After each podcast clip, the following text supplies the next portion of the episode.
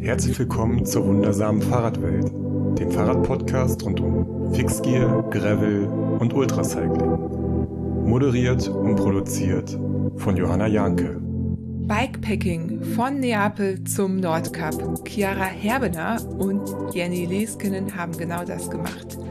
Als North Star Collective fuhren sie 3 Monate mit dem Gravelbike durch Europa.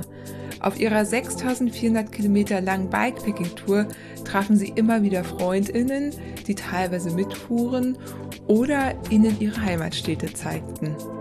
Wie ihre Routenplanung aussah, worauf sie dabei geachtet haben, ihr Bikepacking-Equipment und wovor sie vor dem Start Angst hatten, davon berichten sie im Interview. Natürlich habe ich sie auch nach ihren absoluten Geheimtipps gefragt und einer davon hat mich selbst überrascht. Ich bin gespannt, was ihr von dieser Art Unterkunft haltet. Bevor es aber losgeht, gibt es einen Gruß von meinem Supporter Helden.de. Ich habe sie ja schon im letzten Podcast erwähnt und euch ein bisschen erzählt, was sie so machen. Und ich muss euch sagen, aus eigener Erfahrung und Erfahrung im Umfeld kann ich euch versichern, es ist durchaus sinnvoll, sich über eine Versicherung Gedanken zu machen.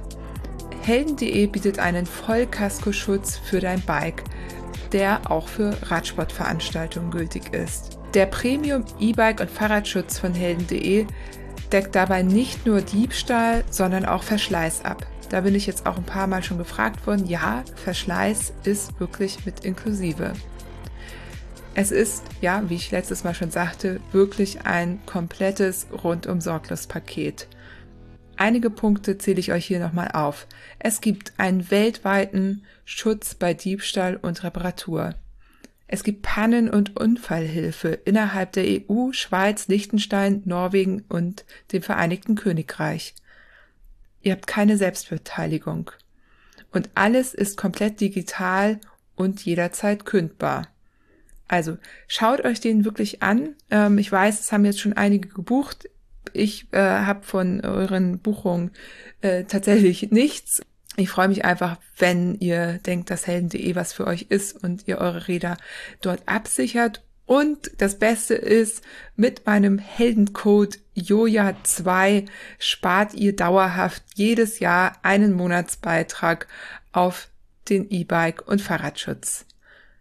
Alle weiteren Infos unter helden.de/bike. Natürlich verlinke ich das auch alles nochmal in den Shownotes. Ja, und jetzt geht's los mit einem wunderbaren Interview mit den großartigen Chiara Herbener und Jenny Leskinen. Viel Spaß damit. Ja, einen schönen guten Morgen. Ich sage guten Morgen, weil vielleicht hört ihr diesen Podcast jetzt gleich am Donnerstagmorgen. Ich sitze hier nämlich an einem Montagmorgen mit Jenny Leskinen aus Finnland und Chiara Herbener aus Deutschland und wir sprechen über die Tour, die die beiden gerade gemacht haben, von Neapel zum Nordkap. 6.400 Kilometer, wow. Und seit 2 Wochen seid ihr nun zurück. Chiara, wie fühlt sich das an, zurück in der Heimat zu sein? Hallo, ja, guten Morgen.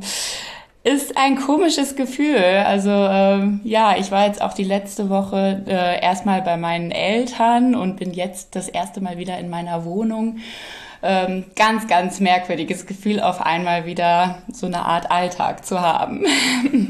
Und Jenny, jetzt sage ich einmal kurz für die Zuhörerinnen, es kann sein, dass wir da mal ein bisschen auf Englisch übersetzen und Jenny wird auf Englisch antworten, weil sie natürlich aus Finnland kommt. Jenny, du bist gerade nicht in deiner Heimat. Yeah, I'm on the road again, so I'm saying goodbye to Germany at the moment. I left my job at Adidas and I'm moving back to Finland after this tour and end of the August.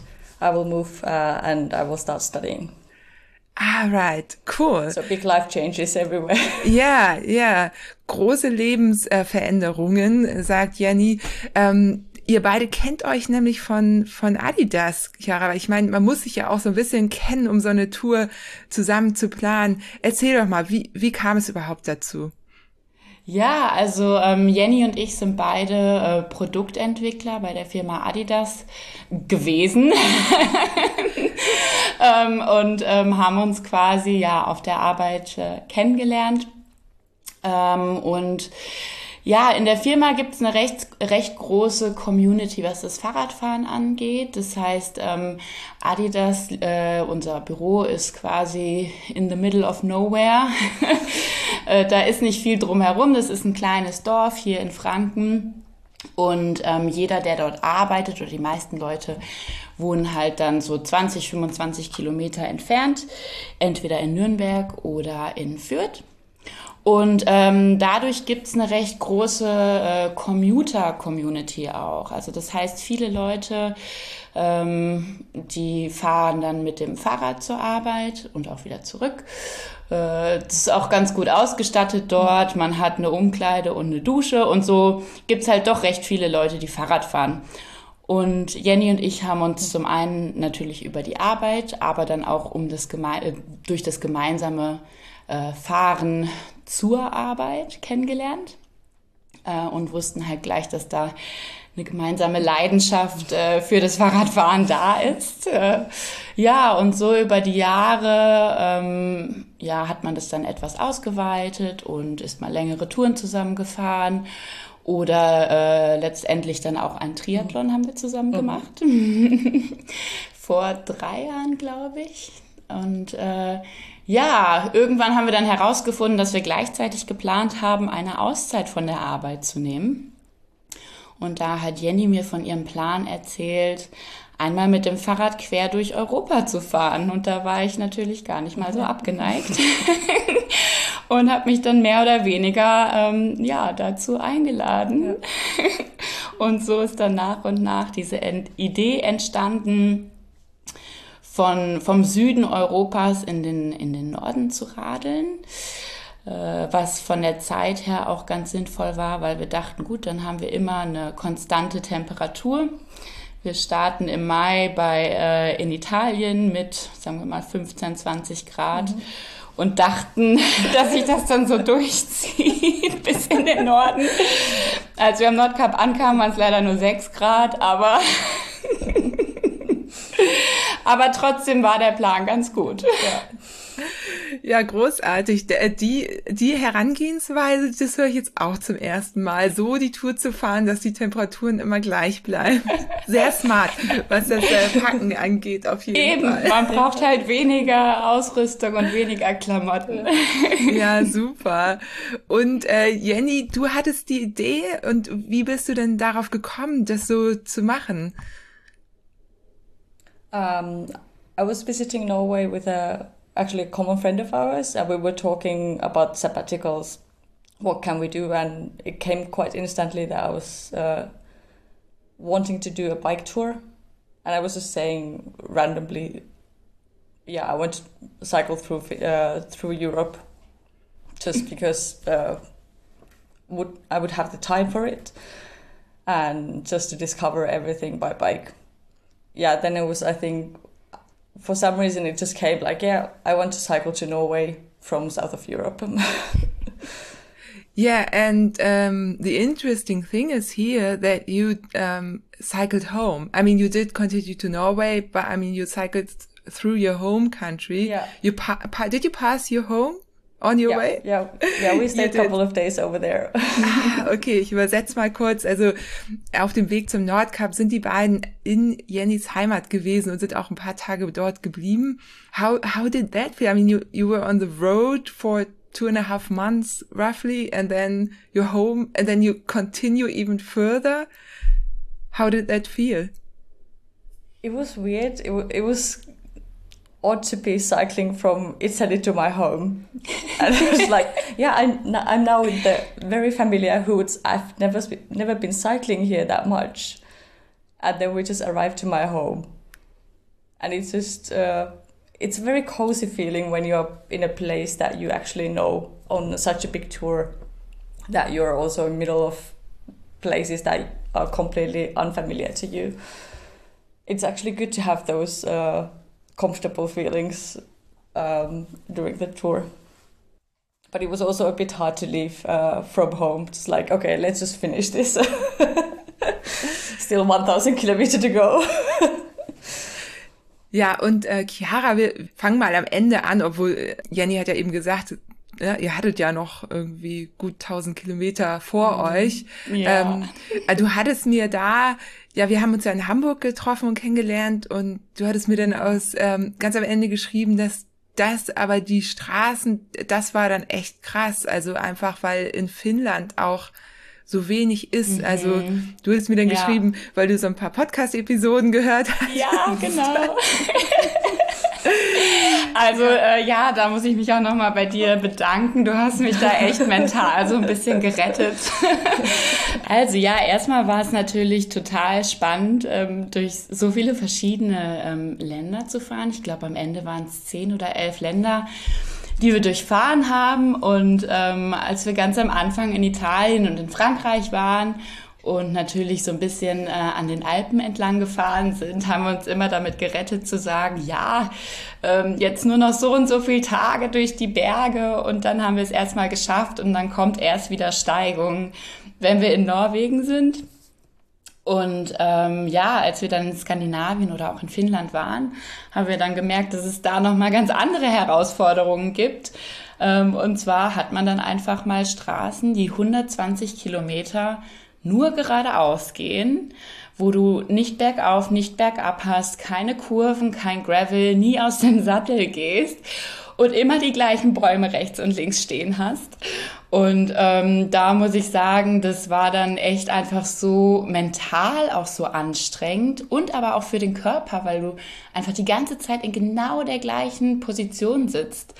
Und ja, da haben mich deine Podcast-Folgen zum Beispiel dann echt gerettet, um den Gedanken mal so ein bisschen, ja, eine Pause zu geben.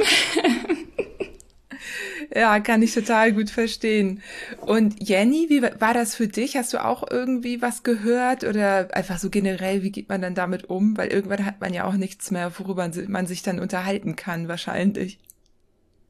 I think I was listening music a couple of days, but then I was just like focusing on the landscapes, enjoying my home country. Yeah, I think for me it was for some reason I think not that bad, but yeah. Ich kann das total nachvollziehen.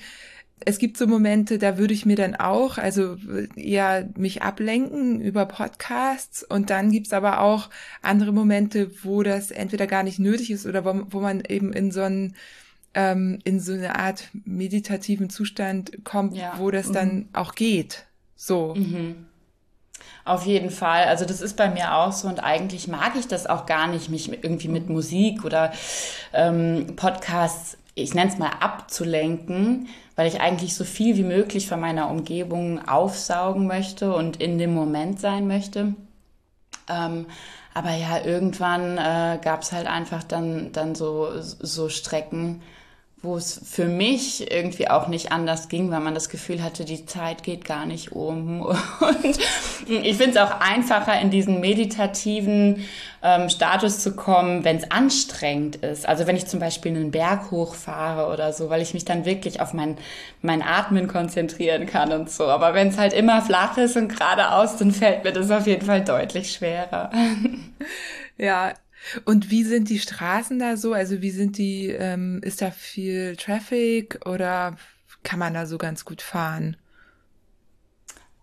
Es gibt beides. Also es gibt diese neueren Hauptstraßen, nenne ich sie mal. Da ist es ein Albtraum zu fahren.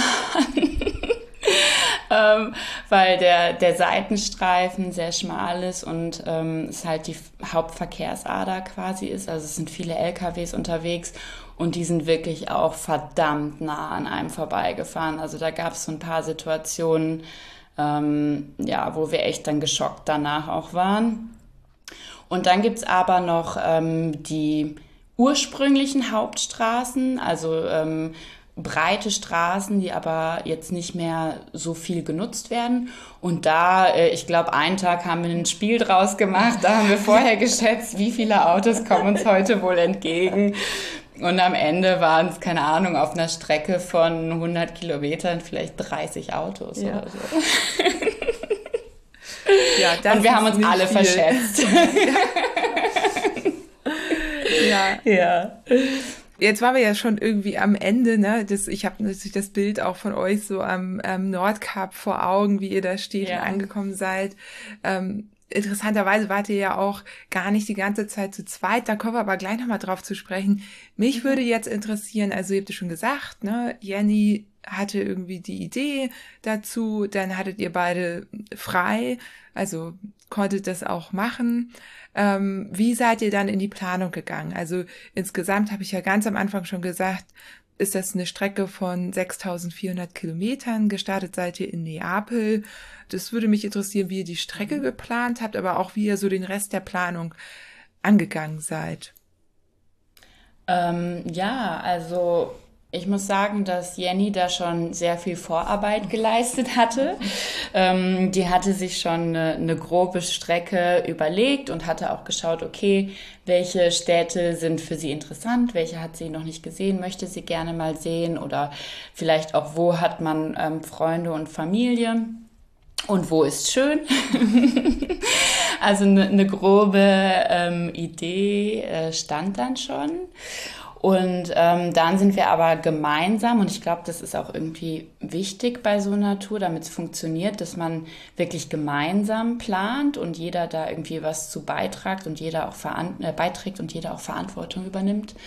Haben wir dann gemeinsam quasi über Komoot Premium die Strecke in Tage unterteilt und haben dann nochmal echt sehr viel Zeit in dieses Feintuning investiert, um zu gucken, okay, wie macht es Sinn, dass man eine vernünftige Kilometeranzahl pro Tag hat? Wo kommt man dann aus? Gibt es da Zivilisation? Sprich, gibt es da zur Not ein Hotel oder einen Campingplatz?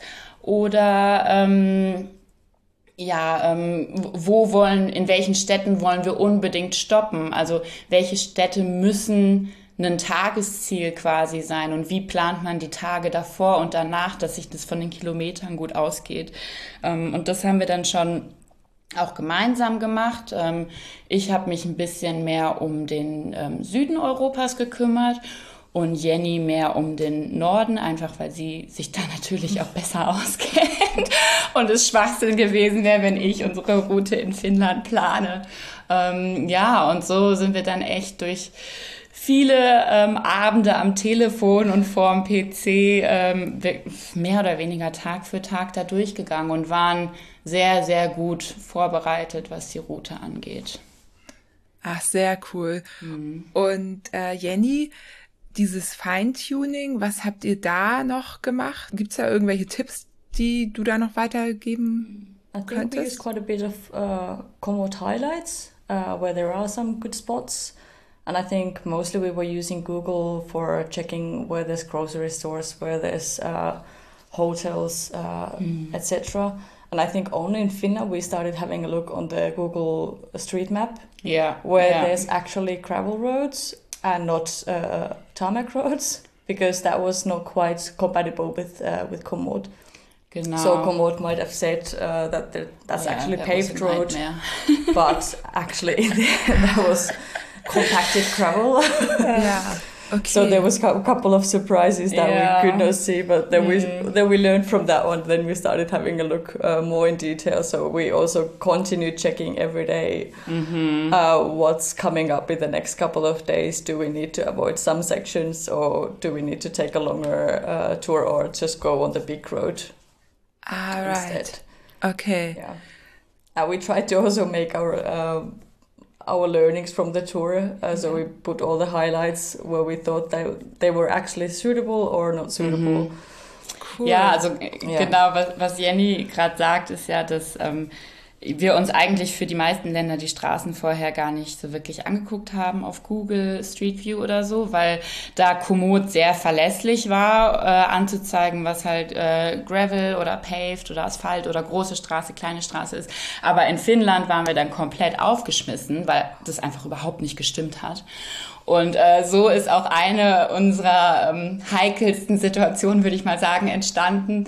Da hat Komoot uns angezeigt, dass wir auf einer gepflasterten Straße fahren. Und es wurde dann aber immer bewachsener und bewachsener. Und irgendwann standen wir in schulterhohem Gras und haben aber auf unseren Navis gesehen, okay, das geht jetzt nur noch 200 Meter und dann kommen wir wieder an eine Straße und das ziehen wir jetzt einfach durch. Wir sind jetzt eh schon nass. Stellte sich dann nachher heraus, dass das ein privater Weg war, der halt komplett überwachsen war. Und als wir dann da durch sind, hat sich leider ein Ast in Jennys Fahrrad verfangen und hat dann den hinteren Umwerfer komplett zerlegt. Also der war einmal komplett nach oben gebogen und man konnte da nichts mehr retten. Und da war dann leider an dem Tag für Jenny Ende. Und aber selbst in solchen Situationen hatten wir immer unglaubliches Glück, weil wir waren dann nur 20 Kilometer von den Freunden entfernt, bei denen wir geschlafen hatten. Und die haben dann netterweise Jenny eingesammelt und auch einiges von unserem Gepäck mitgenommen. Und haben sie direkt dann zum Tagesziel quasi zur nächsten Stadt gefahren, wo sie das Fahrrad dann über Nacht hat reparieren lassen können. Und ja, aber man sollte sich vielleicht nicht immer auf alle Informationen verlassen, sondern dann lieber nochmal doppelt checken. Und gerade in Finnland haben wir oft festgestellt, dass weder die Straßenbeschaffenheit noch die Höhenmeter korrekt waren. Ja, das ist ja so ein Ding, ne?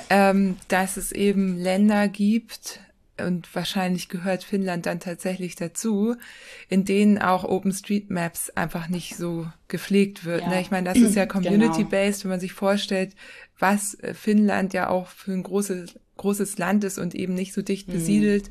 Und das hängt ja davon ab, ob das jemand eingepflegt hat oder nicht. Ne? Ja, stimmt. Und das andere, was wir auch noch gecheckt haben, was war... wo Tunnel auf unserer Route sind, weil gerade in Italien und Frankreich auch viele Berge und viele Straßen entlang der Küste. Und da hatten wir uns dann schon so ein bisschen rausgeguckt, okay, wo sind vielleicht auch wirklich große Tunnel, wie kann man die umgehen? Und dass man halt auch einfach weiß, okay, ich muss mein Licht parat haben. Und was mit Tunneln auch interessant ist, ist, dass meistens die Höhenmeter über den Tunnel gemessen werden, also quasi über den Berg oder Hügel, den man mit dem Tunnel unterfährt.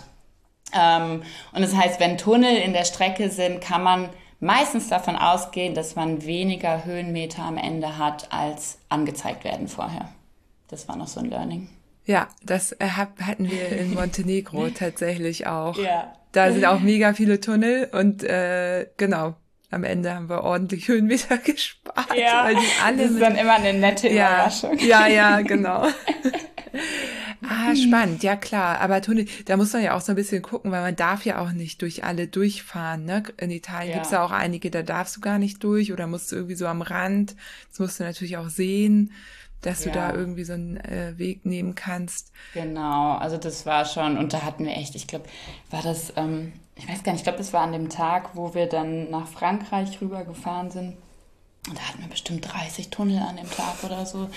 Also da haben wir dann auch so ein bisschen Spaß drüber gemacht in unserer Instagram-Story, dass der ganze Tag eigentlich nur Tunnel war. Also da sind wir schon ordentlich Tunnel auch gefahren.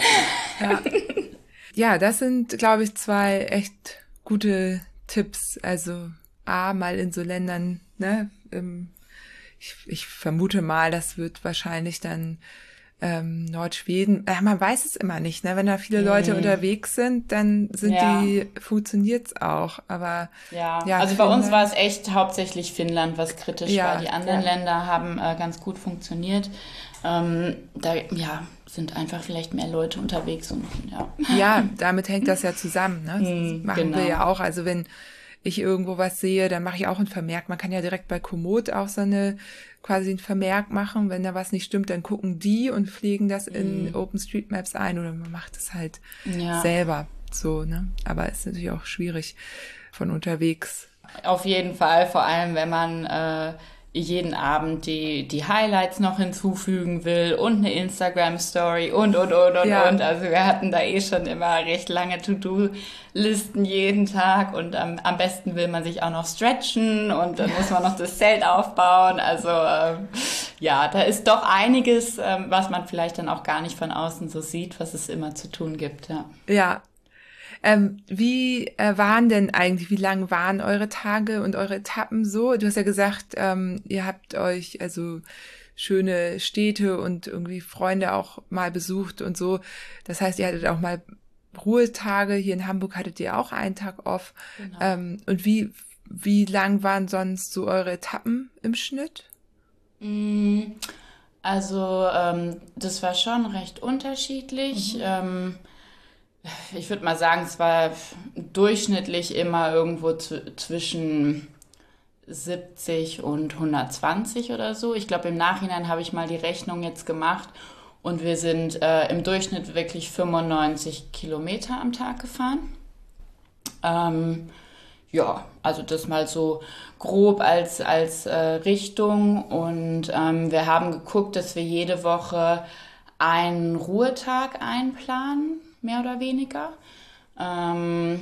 Was wir aber dann auch festgestellt haben, ist, dass wenn man natürlich die Ruhetage in den Städten einplant, die man interessant findet oder wo man vielleicht noch nicht war, dass man dann natürlich nicht wirklich einen Ruhetag macht, sondern vielleicht nochmal 15 Kilometer läuft und sich dann noch ein Citybike ausleiht und am Ende eigentlich wahrscheinlich fast genauso viel macht wie an jedem anderen Tag. Und deswegen hätte ich mir, glaube ich, schon auch gewünscht, dass man das ein oder andere Mal vielleicht 2 Tage macht, sodass man einen Tag Sightseeing machen kann und einen Tag wirklich ruhen. Aber das ist halt was, das lernt man dann auch erst, wenn man mittendrin ist.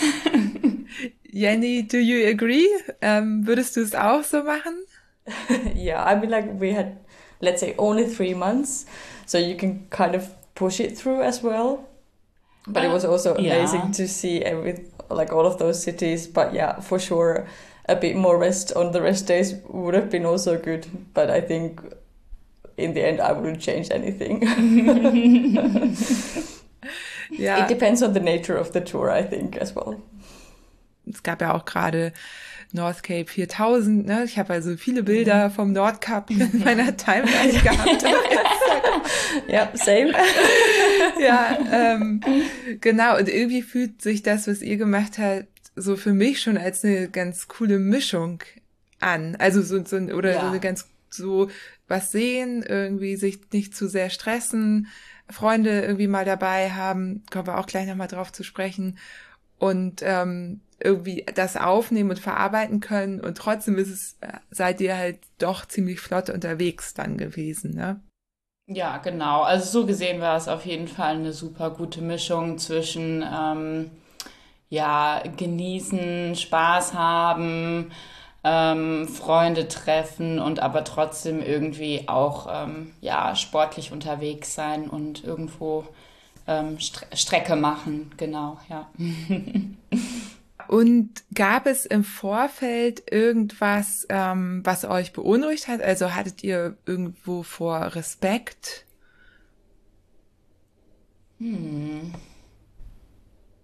Gute Frage. Also ich glaube, meine größte Sorge war, dass man feststellt, dass es gar nicht miteinander passt oder man sich viel streitet. Also da hatte ich am meisten Respekt vor, weil ich von mir halt auch weiß, dass ich jemand bin, der auch sehr gern alleine ist und gut alleine zurechtkommt und der zwar so die soziale Interaktion sehr mag, aber halt auch manchmal seine Auszeit braucht. Und da hatte ich wirklich Respekt vor. Und ich glaube, das ist ja auch normal bei so einer Langstrecke, dass man da vielleicht Bedenken hat, passt es am Ende, versteht man sich immer oder stellt man vielleicht irgendwann mittendrin fest, dass die Vorstellungen komplett auseinandergehen oder streitet man sich dann wegen irgendwelcher Sachen. Das war, glaube ich, meine größte Sorge. How was it for you? What was your biggest concern up front? I think since I haven't done longer than 3 days bikepacking before, the beginning was pretty hard. just to get to know your limits and what can you do on the bike with such a luggage and weight. Mm. So getting used to that one was definitely the biggest concern. And I think also traveling with the pandemic was a bit question mark for me as well. And like, how can we go through the whole route when nothing is fixed? The rules might change, countries might open. Or close. How to go through all of that one in respectful manner as well. But I think, Jenny, hat euch das denn irgendwie beeinträchtigt? Also die Covid-Situation jetzt? Yeah, did it change our plans? Like, were we affected by COVID? I mean, like, we... okay. Well, it did. Okay. Let's start at the beginning. Yeah. I was already working through my mind a bit longer. We skipped Switzerland, and I think that was the only biggest detour that we did. Ja, aber, also wenn man jetzt wirklich mal beim Anfang anfängt, ob Covid uns beeinträchtigt hat, wir haben die erste Woche in Italien in Quarantäne verbracht. Ja. Ah, ja. Okay. Ja. Also eigentlich wollten wir am 1. Mai starten und uns war natürlich aber schon bewusst, bevor wir hingeflogen sind, dass in Italien gerade... Quarantänepflicht besteht, wenn man einreist. Von daher haben wir uns von Anfang an darauf eingestellt, okay, wir haben da jetzt 5 Tage und wir machen das Beste raus und wir waren uns einig, dass wir uns an die Vorschriften halten wollen und da auch mit gutem Beispiel vorangehen wollen und dass wir zur Not halt unsere Route ändern. Also wir hatten dann auch überlegt, wenn es gar nicht geht, dann fahren wir halt komplett durch Deutschland. Genau, und das heißt, insofern hat es uns natürlich beeinträchtigt, ja, wir mussten vorher einen PCR-Test machen, wir sind in Quarantäne in Italien gegangen und mussten für nicht alle Grenzen, aber für einige Grenzen dann auch nochmal zwischendrin Tests machen. Genau, die halt dann einfach Pflicht waren. Genau. Ja. Meistens hat es keiner kontrolliert, aber wir haben sie trotzdem natürlich immer vorher gemacht und hatten sie dabei. Genau. Und Thema ist das ja auch oft, wenn man in Unterkünften übernachtet, ne? Wie habt ihr das eigentlich gemacht? Also ich habe ein paar Mal das Zelt gesehen, ihr habt schon erzählt, habt irgendwie auch bei Freunden geschlafen. Wie war so da der Mix und Ja, also die Statistiken haben wir noch nicht ausgewertet.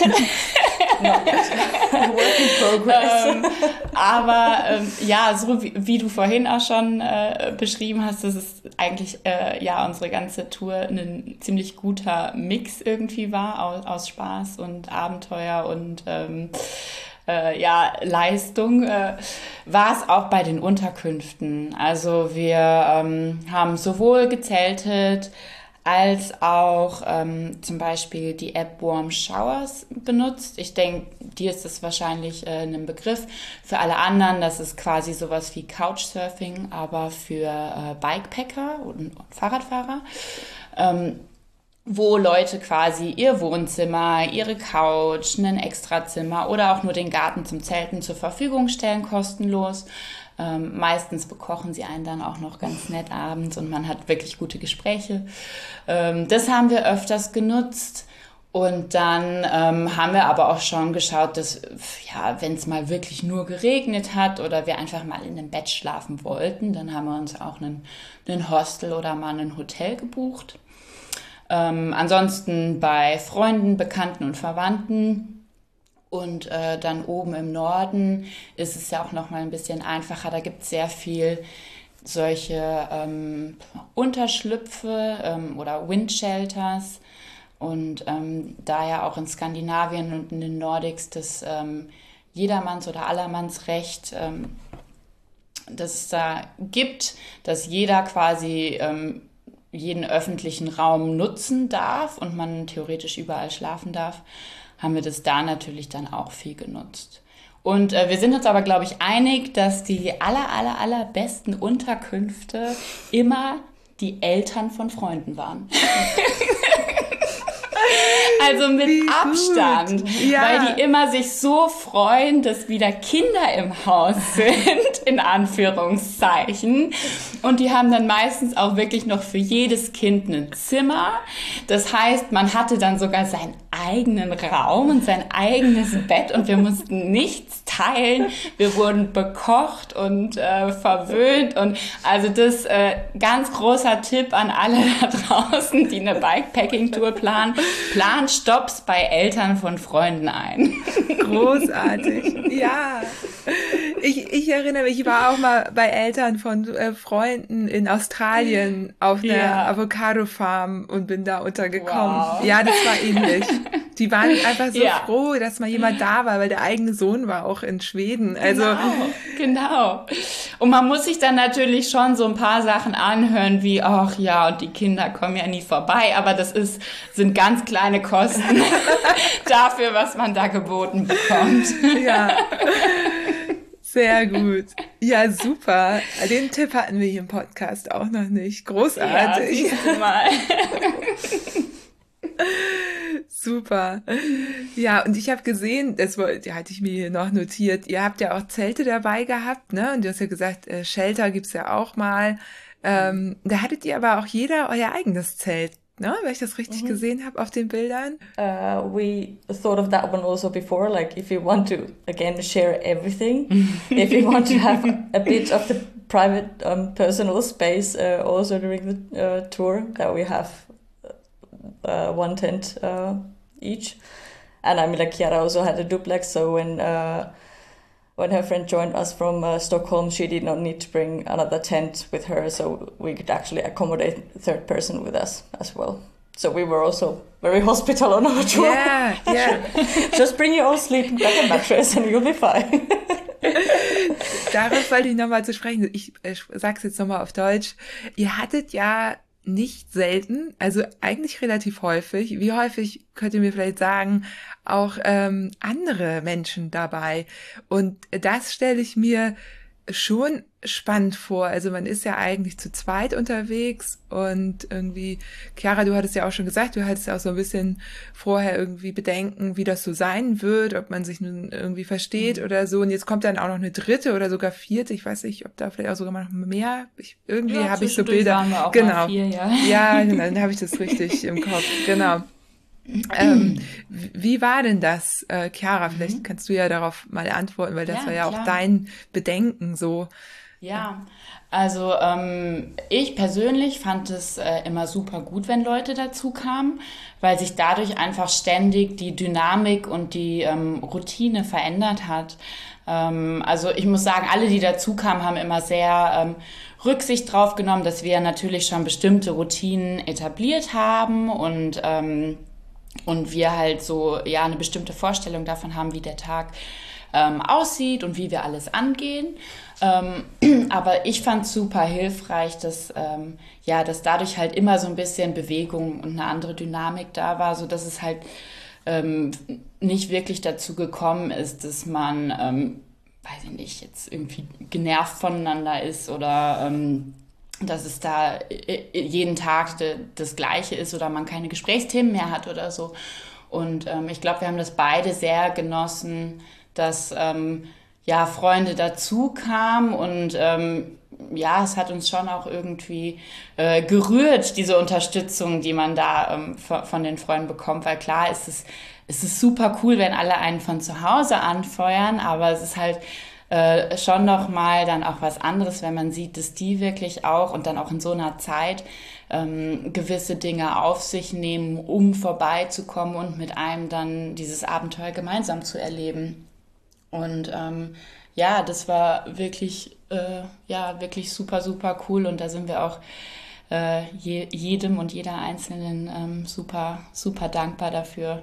Überraschenderweise waren es eigentlich nur Frauen, die mit uns gefahren sind, also nur weibliche Freundinnen, außer der liebe Pierre, den wir in Hamburg im Red Race Shop kennengelernt haben, den wir davor auch gar nicht kannten und der aber dann 3 Tage spontan die Reise nach Dänemark auf sich genommen hat, um irgendwie 3 Tage mit uns zu fahren. Aber ansonsten, ich weiß nicht, ob die Männer Angst hatten oder dass sie nicht mithalten können. Die haben ja schon ihre Eltern zur Verfügung gestellt. Ach so, ja genau. Nee, keine Ahnung. Ich meine, ihr strahlt ja auch was aus. Vielleicht ist das ja auch eher so ein, ja, will man da auch nicht, ja genau, das wollte ich gerade sagen. Nee, aber ne, ihr seid ja auch irgendwie, vielleicht ist man da als Mann, müssen die Männer, die hier zuhören, vielleicht mal sagen, vielleicht eher so, wow, wir lassen euch mal machen, ne, so. Ja, vielleicht war es auch einfach nur Zufall. Ja, ja. Yeah, and Jenny, what did you think about people joining you on the tour? Yeah, I think as Chiara was saying, it was so refreshing to have another people joining us who were also super excited to join. That I think that always lifts up the mood when we are already kind of on the tour for 2 weeks, 3 weeks, 4 weeks, whatever. And I mean, like it brings more conversations, it brings it's like, you know, more is merrier. Yeah, the more the merrier. Yeah, and also exactly. More, as you say, like always this fresh motivation. Yeah. It's always like a new, And it's kind of like, I mean, like we are not pros in bikepacking or something. But no, we're still not. You know, we can still bring the inspiration for the other people who are joining us. We can also be there to encourage them that, hey, they can do it. And there were quite a few people who hadn't done much of bikepacking like that before.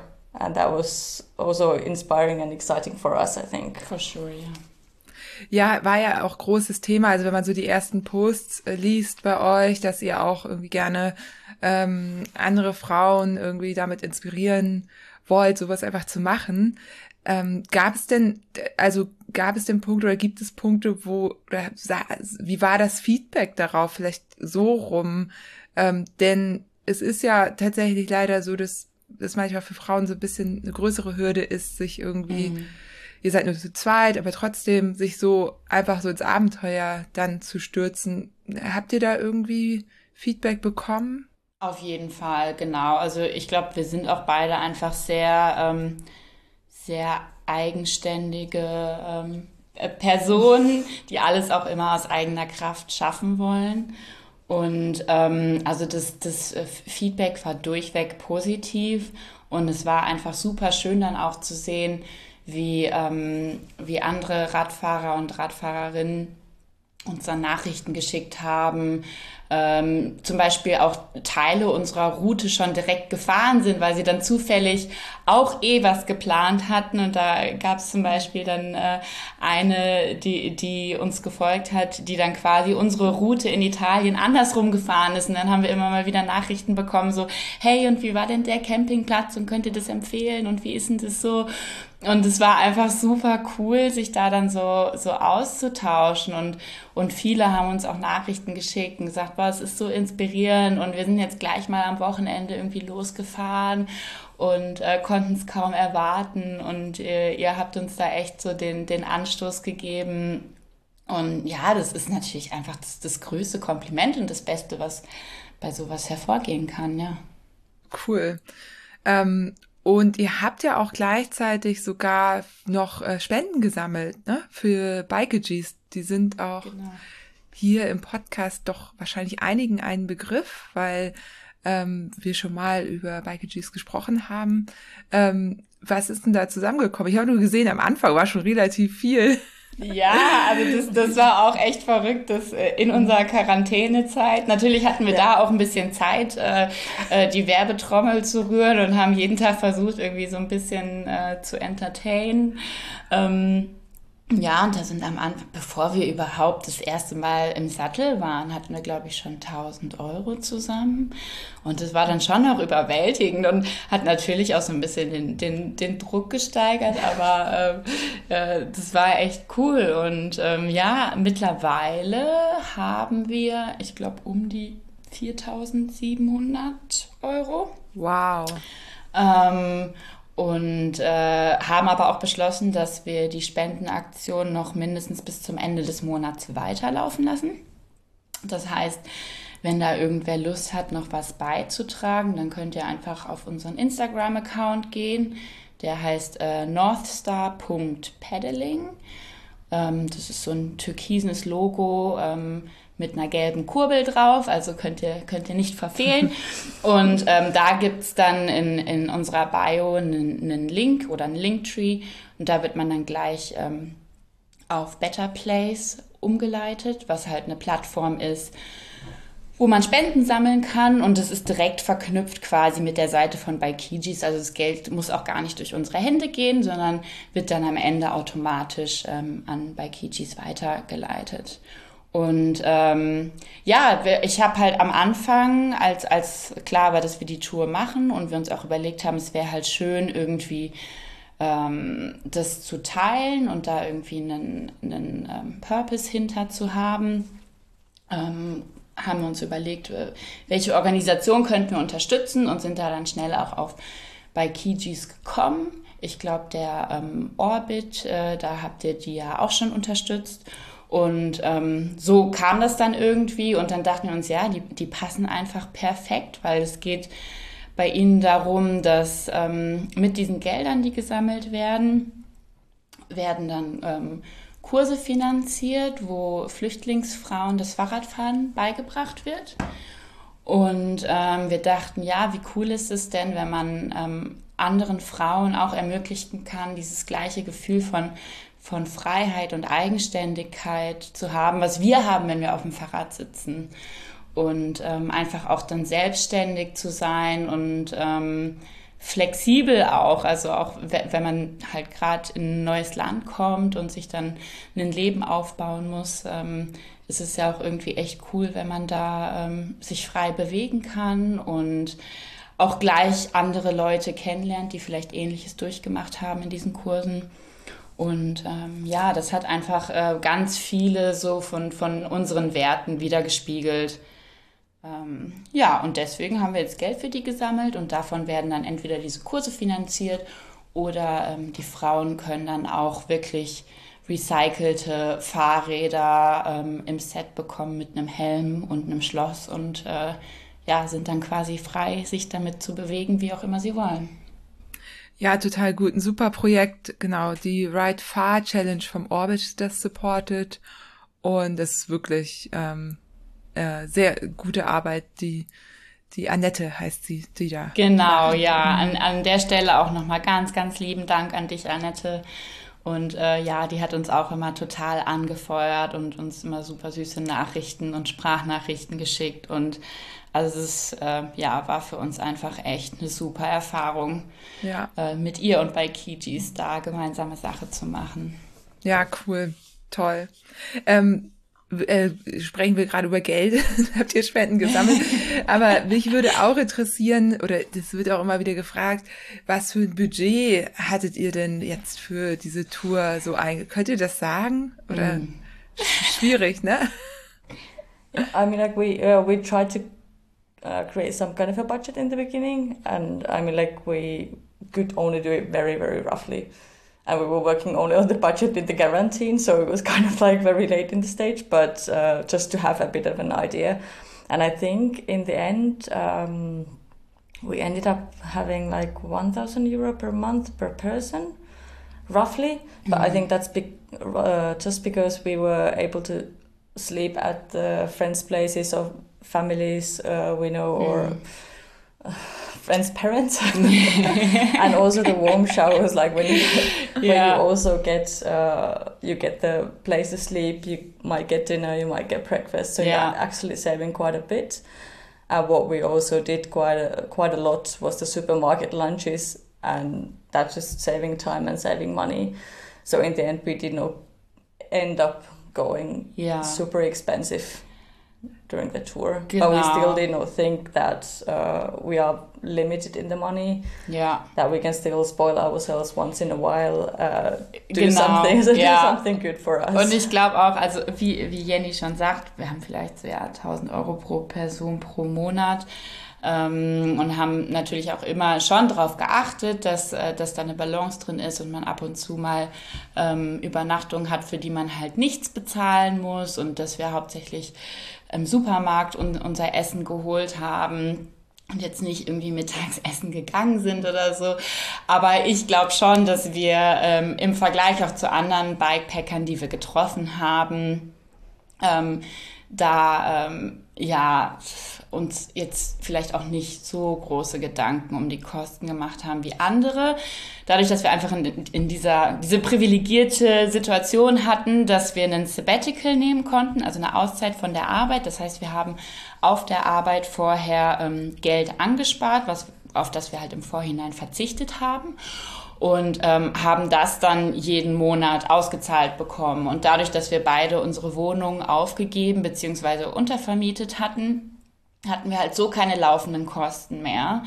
Und für uns war dann klar, okay, solange wir halt nicht mehr ausgeben als sonst im Monat, ist alles gut. Und man hat da aber auch dann schon gesehen, dass natürlich andere Leute, die dann ihren Job aufgegeben haben, um ein Jahr zu reisen oder so, dass sie natürlich ganz anders gereist sind. Ich würde es jetzt nicht als Norm bezeichnen, wie wir gereist sind. Also es war schon ein sehr guter Mix auch aus, maybe to add something for the preparing and traveling, right, also means quite a bit of costs in the beginning. So having all the bike bags that are light, that are waterproof, having gear that is light, that is durable, it costs quite a bit. Yeah. Luckily, I think both of us had quite a bit of that already in our wardrobes, and also working in the sports industry helps. But I think the preparation costs were also quite a bit. Ja, genau. Also da muss ich Jenny zustimmen. Die Vorbereitung und die ganze Ausrüstung, das war natürlich ein ganz, ganz großer Kostenpunkt.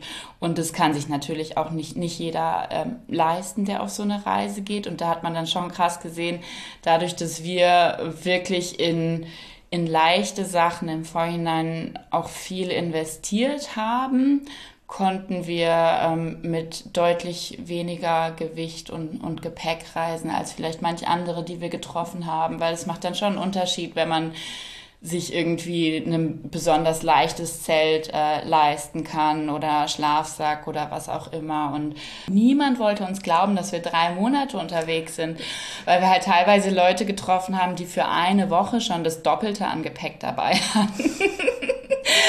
Und wie Jenny schon sagte, natürlich hilft es auch, wenn man irgendwo in der Sportindustrie arbeitet und dann das meiste schon irgendwie an, weiß nicht, Merino-Base-Layern und so einen Kram hat und auch vielleicht relativ genau weiß, was man wirklich braucht. Und ich glaube schon, dass wir da sehr reduziert gepackt haben, aber uns auch irgendwie mal ein T-Shirt mehr oder so gegönnt haben. Aber ja, wir waren schon recht leicht unterwegs. Ich glaube, unsere Fahrräder mit allem drauf und Wasser und Essen waren so vielleicht um die 24 Kilo. Ja, das ist echt gut. Ja. Also gerade noch mit Wasser und so, ne? Das sind ja dann mit Essen. Genau. Also für so eine lange Tour. Ja, und da waren wir schon ein bisschen stolz dann auch drauf. Ja, da wäre natürlich jetzt die Frage, irgendwie gibt's da einen ultimativen Equipment-Tipp, was war super dabei zu haben, irgendein Tipp, so was darf gar nicht fehlen. Also klar ist auf jeden Fall, alles, was man dabei hat, muss mindestens 2 Funktionen haben. Und ansonsten... Ich glaube, wenn man ungefähr so 2 von jedem dabei hat, ist man ganz gut aufgestellt. Also vielleicht 2 Bips, 2 Oberteile. Chamois-Cream darf auf jeden Fall nicht fehlen. Und auch bei den Hosen fanden wir es, glaube ich, beide auch ganz gut, 2 Bips mit verschiedenen Pads dabei zu haben. Einfach, dass man nicht jeden Tag genau die gleichen Stellen hat, die drücken und reiben. Also das wäre schon irgendwie was, worauf ich achten würde. Und ansonsten, ja, haben wir viel auch irgendwie einfach geteilt, ne? Sowas wie Zahnpasta, Deo, Seife und so. Also wir hatten jetzt nicht von jedem zwei dabei. Ja, das ist auch super smart und auch ja, klug, das dann im Team irgendwie aufzuteilen, ne? Ja. Ja, und sowas wie Duct Tape und Kabelbinder sollten immer dabei sein. Aus Erfahrung. Und Jenny, gibt es irgendwas, was du mitgenommen hast und beim nächsten Mal zu Hause lassen würdest? I think I would not leave anything home what I had. I mean, like, I had the luxury that I was able to change my gear in some point, like when I was at home. So I was changing, I could see then the forecast, what it forecast for, like, Lapland and Norway, so I could change a bit on the go. I think I would not leave anything at home, and I was... I think because we also packed quite reduced already. Yeah. I'm trying to think if there was anything that we didn't use at all, but I think we used everything. Cool. Yeah. I think the best thing for the Lapland was because I took from home padded pants. I did not think I will use them. Yeah. And I was basically planning to use them as a sleeping gear because my sleeping bag was really summer bag. So if it would have had like 5 degrees in the night, that would have come useful. But then I had them as a break pants in the very cold Norwegian summer days. Okay. So luckily I ended up using those as well. Du meinst diese Padded, ja, genau, ich übersetze so mal kurz. Genau, entweder mit Daune oder halt so Puffy Pants. Genau, ja. Also von ihren Eltern hat sie dann noch so eine gefütterte Hose mitgenommen, und weil die Idee war, okay, weil es ein Sommerschlafsack war, wenn es halt zu kalt wird, dass man da noch einen Layer hat. Generell natürlich Layer, super wichtig, dass man alles irgendwie über und untereinander anziehen kann. Und dann letztendlich hat sie es, glaube ich, für den Schlafsack nicht gebraucht. You didn't wear them in your sleeping bag. Aber sie meint halt, dass es für die Pausen ganz gut war, weil man dann was Warmes hatte, was man sich anziehen konnte und auf den kalten Boden. Aber also ich muss sagen, es ging auch ganz gut ohne Paddle-Pads. Das ist dann vielleicht so ein Luxusartikel, wenn man noch viel Platz hat. Die werden ja tatsächlich in so Bikepacking-Rennen ganz gerne mitgenommen, weil du nämlich du startest ja dann quasi noch, wenn es noch kalt ist wieder, und die kannst du dann halt zum Losfahren tragen, ne? Also du musst dich gar nicht quasi warm machen. Genau, ja. Lay Wilcox trägt die nämlich auch, und ich habe meine aber noch nie benutzt. Ja. Ich habe auch welche. Ich glaube, wenn man einmal damit anfängt, dann findet man es wahrscheinlich halt richtig geil und will nicht mehr drauf verzichten. Aber wenn man es erst gar nicht anfängt, dann kommt man wahrscheinlich auch ganz gut ohne zurecht. Ja. Ja, lustig. Aber Kälteempfinden ist natürlich auch sehr individuell, ne? Das darf man auch mal nicht vergessen. Das haben wir auch sehr gemerkt, dass wir da andere empfinden. Ja, ist ja wirklich so. Also, ne? Und bei Hitze ist es ja auch wieder andersrum. Die einen können dann bei Hitze total gut und die anderen eher bei Kälte.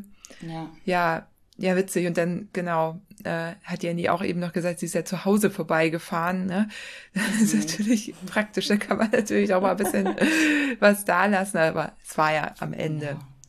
Ja. Aber letztendlich, hatten wir wirklich alles dabei, und es wäre auch so gegangen, aber es ist natürlich dann auch ganz cool, wenn man mal irgendwie wechseln kann oder doch noch ein anderes Longsleeve oder eine wärmere Jacke oder so dann mitnehmen kann. Aber wir waren eigentlich von Anfang an wirklich gut aufgestellt für alle Eventualitäten. Ja, cool.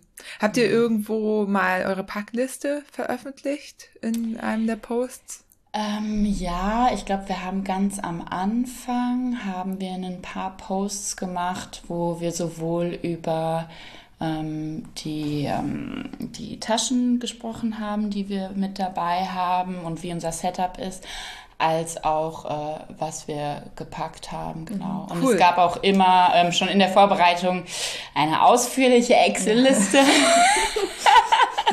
wo auch wieder Jenny glücklicherweise schon super viel vorbereitet hatte und die wir dann einfach noch so ergänzt haben und ja, genau. Oder Excel-Listen sind haben. Super dafür. Ja. Habe ich auch benutzt. Ich benutze auch immer die gleiche nochmal und ändere die dann ab. Ne? Ja. Irgendwie Sommer, Winter, ob man zu zweit ist oder nicht. Ne? Das, ne? Sonst muss man ja alles selber. Ja, cool. Habe ich lustigerweise gar nicht gesehen gehabt. Ich habe aber gesehen, dass ihr über die Taschen gesprochen habt.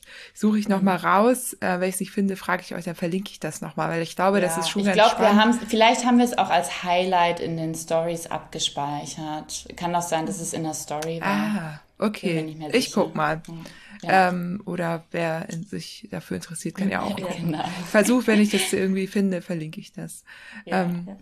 Ja, cool. Gibt es eine Etappe oder einen Abschnitt, der euch besonders so im Gedächtnis geblieben ist, weil er irgendwie besonders schön oder irgendwas passiert oder so? I think it's really hard to say when we had so many cool countries and every country was so different as well, and there was also different sections. But I think we both enjoyed so much going through the Italian coast, through the French coast, and also the mountains in France. Mm-hmm. So we went through quite a few national parks when we were in France, and those landscapes are just stunning. And I would say for me, personal highlight was definitely the whole Finland, because I haven't been cycling through. There was also quite a few places I haven't visited, but there were also, of course, familiar places that I now discovered by bike. And I think that was just super exciting, and just to see everything more or less in slow motion, because normally you go there through by car. Yeah, I can imagine that. Und Jenny, du hast ja, also das hat... du mir geschickt, du fängst jetzt ein Studium in Finnland an, also erstmal krass, Tiefbau, glaube ich, Civil Engineering. Ja. Wow, sehr cool. Und dann würde mich jetzt noch interessieren, wie die Gravel-Szene dort ist. Du hast ja gesagt, du bist Ambassadorin jetzt für Fallen Leaves. Also es gibt eine Gravel-Serie in Finnland anscheinend. Yeah, the gravel series is part of Nordic gravel series, and there's all of the Nordic countries, Sweden, Norway and Finland, some events where people are racing, so it's more or less, it's just fun weekends with different kind of gravel routes, so it's no competition. There are of course a couple of segments where you can push your best, but it's more or less just a connection points for the people who are doing gravel riding in Nordic countries. And there's one in Lahti, and they were looking for ambassadors, and I'm more than happy to get to know the Finnish gravel culture and the people who are riding over there. So it's part of my integration plan back to Finland. Ja, großartig, weil ich meine, ne, haben wir ja schon gehört, irgendwie eher mal eine Gravelstraße als Asphalt, dann scheint ja Finnland vielleicht das ideale Gravel-Land zu sein. Yeah, it's, I'm saying Finland is the gravel destination if you want to really dig in deep. There's plenty of gravel roads. Großartig, ja. Ja, und Chiara, du jetzt zurück in Deutschland. Was gibt's für dich auch ein Event, das du dir noch rausgesucht hast? Oder wie geht's jetzt weiter? Ja, tatsächlich. Also ja, ich habe mir natürlich dann auch Gedanken gemacht, so und was jetzt? Und wie mache ich mit dem Fahrradfahren jetzt weiter? Und wird's mir fehlen, so viel jetzt zu fahren? Und dann habe ich gedacht, gut, vielleicht hilft es, wenn ich gleich mal irgendwie was fix mache, worauf ich mich freuen kann, und habe mich jetzt für das Grinduro in der Schweiz angemeldet. Ja, da sehen wir uns. Da hast du ja, glaube ich, auch einen Startplatz, genau. Und ja, das hat einfach ganz gut gepasst, weil ich auch jetzt mein Leben ein bisschen verändere, so wie auch Jenny, und in die Schweiz ziehen werde, nach Zürich, und da einen neuen Job starte. Und da dachte ich, das ist doch ganz cool, dann dieses Event dort gleich mitzunehmen, ja. Ja, sehr cool. Ist ja auch mal ganz gut, nochmal noch was zu machen. Habt ihr ja beide, super. Also ihr habt beide noch euch was vorgenommen. Genau. Und zu zweit habt ihr davor noch ein bisschen was über diese Tour. Ich meine, ihr habt ja einen ganz tollen Instagram-Kanal, wo man auch noch ganz viel nachlesen kann. Aber es verschwindet natürlich auch irgendwann, ne? Instagram ist natürlich irgendwie schnelllebig, man findet es nicht über irgendwelche Suchmaschinen, die Inhalte. Habt ihr da überlegt, ob ihr da nochmal was macht, irgendwie schreibt, oder habt ihr irgendwie eine Anfrage von irgendeinem Magazin oder also, so? Ich, noch nicht. Ich glaube, wir sind uns da selber auch noch nicht so ganz schlüssig. Ich meine, natürlich denken wir beide, wir haben uns da jetzt was ganz Cooles aufgebaut, und da steckt ja jetzt auch irgendwie eine Community dahinter. Und ja, also wir werden den Account jetzt nicht gleich einstampfen, und wir werden sicher jetzt dadurch, dass ja die Spendenaktion auch noch läuft, da bestimmt die Tage auch irgendwie nochmal was posten oder uns natürlich auch bei allen bedanken, die uns da unterstützt haben. Ja, aber so richtig wissen wir dann auch nicht, was wir mit dem Account noch machen sollen. Also wenn da irgendjemand eine Idee hat, wie man das weiterführen kann, oder wenn da Interesse besteht, dass wir zum Beispiel dann jetzt die Events, bei denen wir teilnehmen, so ein bisschen beleuchten sollen und mal zeigen, wie das da so abläuft, das wäre natürlich auch eine Idee. Ja, aber wir sind da wirklich dankbar für jeglichen Input und alles an Ideen, was man damit jetzt so machen kann. Ja, ich verstehe aber auch, man kommt auch zurück, und dann ist auch erstmal so ein bisschen so, dann muss man sich, glaube ich, also ich meine, ihr seid ja noch total im Verarbeitungsprozess, ne? So. Ja, absolut. Und ich meine, dadurch, dass wir beide ja jetzt auch irgendwie so ein bisschen unser Leben verändern und beide umziehen und irgendwas Neues starten, das ist natürlich gerade auch super viel auf einmal. Da hat man natürlich dann auch nicht so wirklich Zeit, das jetzt alles zu verarbeiten und sich da groß Gedanken drum zu machen. Und also es ist auf jeden Fall gerade eine ganz, ganz spannende und aufregende Zeit, und es wird sich zeigen. Ja. Ja, also ich bin auf jeden Fall begeistert. Ich wünsche euch natürlich ein gutes Wiederankommen und freue mich total, dass ihr eure Erlebnisse hier mit uns geteilt habt. Also war ja schon, als wir uns kennengelernt haben, sehr angetan von dem, wie ihr das gemacht habt. Und Dankeschön. Ja, doch. Ich bewundere das, wenn man so eine Art, und das ist für mich auf jeden Fall das, was es für mich ist, oder so wie es wirkt, so eine schöne Balance, so aus allem, eine Mischung, habe ich auch gleich am Anfang gesagt. So. Bunte Mischung. Ja. Genau, eine bunte Mischung. Und das ist genau. Ich persönlich neige ja auch so ein bisschen dann zu so Extremen, und ich fühle mich da gerade sehr inspiriert, wie ihr das gemacht habt, und genau. Großes Dankeschön. Danke und auch danke für die Einladung. Ja, sehr gerne. Ja, und dann, Chiara, du fährst heute noch weiter nach Zürich. Genau. Viel Erfolg bei der Wohnungssuche. Danke. Weiß ich gar nicht, ist das schwer in Zürich? Also in Hamburg ist es Katastrophe. Also ich finde es extrem schwer. Es stellt mich auf jeden Fall vor fast eine größere Challenge ein, als wenn ich jetzt nochmal eine Radtour machen müsste oder so. Ja, also vielleicht liegt es aber auch daran, dass ich mich die letzten 3 Monate hauptsächlich damit beschäftigt habe, wo ich was zu essen und zu trinken herbekomme, dass man dann auf einmal von so anderen Sachen vielleicht noch ein bisschen mehr überfordert ist. Ja, ja, kann ich mir gut vorstellen. So. Ja. Und Jenny, du bist ja zurück in Finnland. Bist du in deiner Heimatstadt auch oder woanders in Finnland zum Studieren? I go to southern Finland, to Tampere. It's like 500 kilometers from my hometown. Ah, okay. So it's not too close for my parents. No, no. Since I've been living in Germany quite a few years, I think that's a good distance. To say it with your word, it's still cycling distance. It's still, yeah. Everything's cycling distance. It might just take a while. Ja, ja, 500 Kilometer, ne? Ja, ja. Kann man ja auch nochmal fahren. Ja, genau. Jenny, auch dir da ganz viel Gutes Zurückkommen und ganz viel Erfolg mit dem neuen Studium. Und genau, ich hoffe, wir sehen uns dann nochmal. Naja, ja, klar, wir sehen uns. Und ich freue mich schon. Ja, ja, ich mich auch sehr. Und Jenny, vielleicht komme ich dich mal in Finnland besuchen. Welcome, anytime. I'm happy to show the gravel roads for you.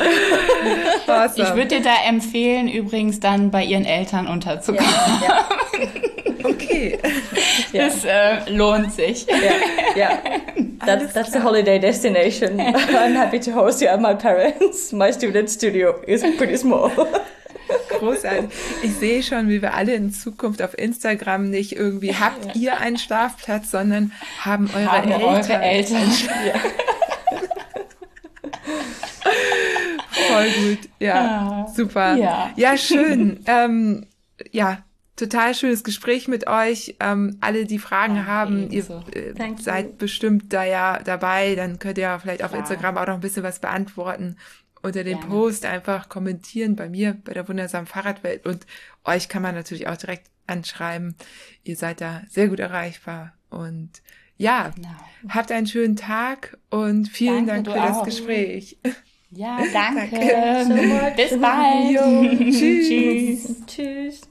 Ja, ich hoffe, euch hat dieses Interview gefallen. Das war jetzt auch wieder ein kleines Experiment mit dem Englischen und der Übersetzung. Ich hoffe, das fandet ihr, also wir fanden es sehr gelungen.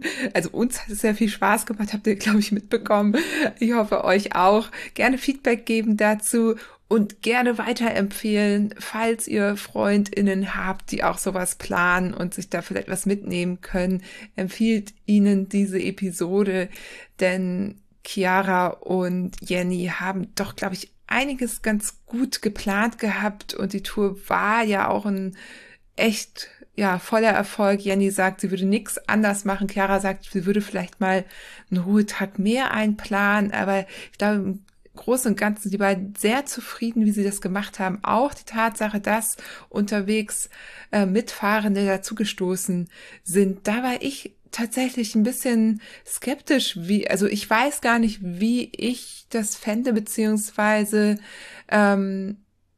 ich glaube, es kommt wirklich drauf an, was für eine Tour man fährt. Ich glaube, bei so einer Tour, bei der Mischung, ich habe es ja ein paar Mal gesagt, die Mischung, die da gewählt haben, das spricht mich sehr an, geht das, glaube ich, wunderbar.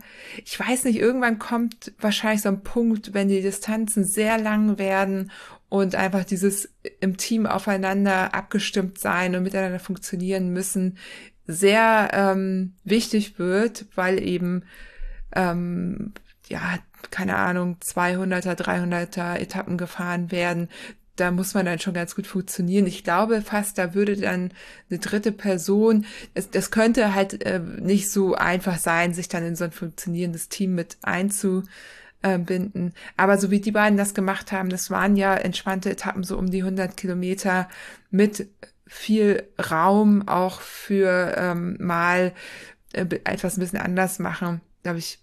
Kann ich mir sehr gut vorstellen. Bei 3 Monaten auf dem Rad, also was kann einem da Besseres passieren, als ab und zu auch mal nette andere Unterhaltungen zu führen. Ich finde es super. Ja, was haltet ihr denn davon? Also habt ihr dazu eine Meinung? Wie würdet ihr sowas angehen?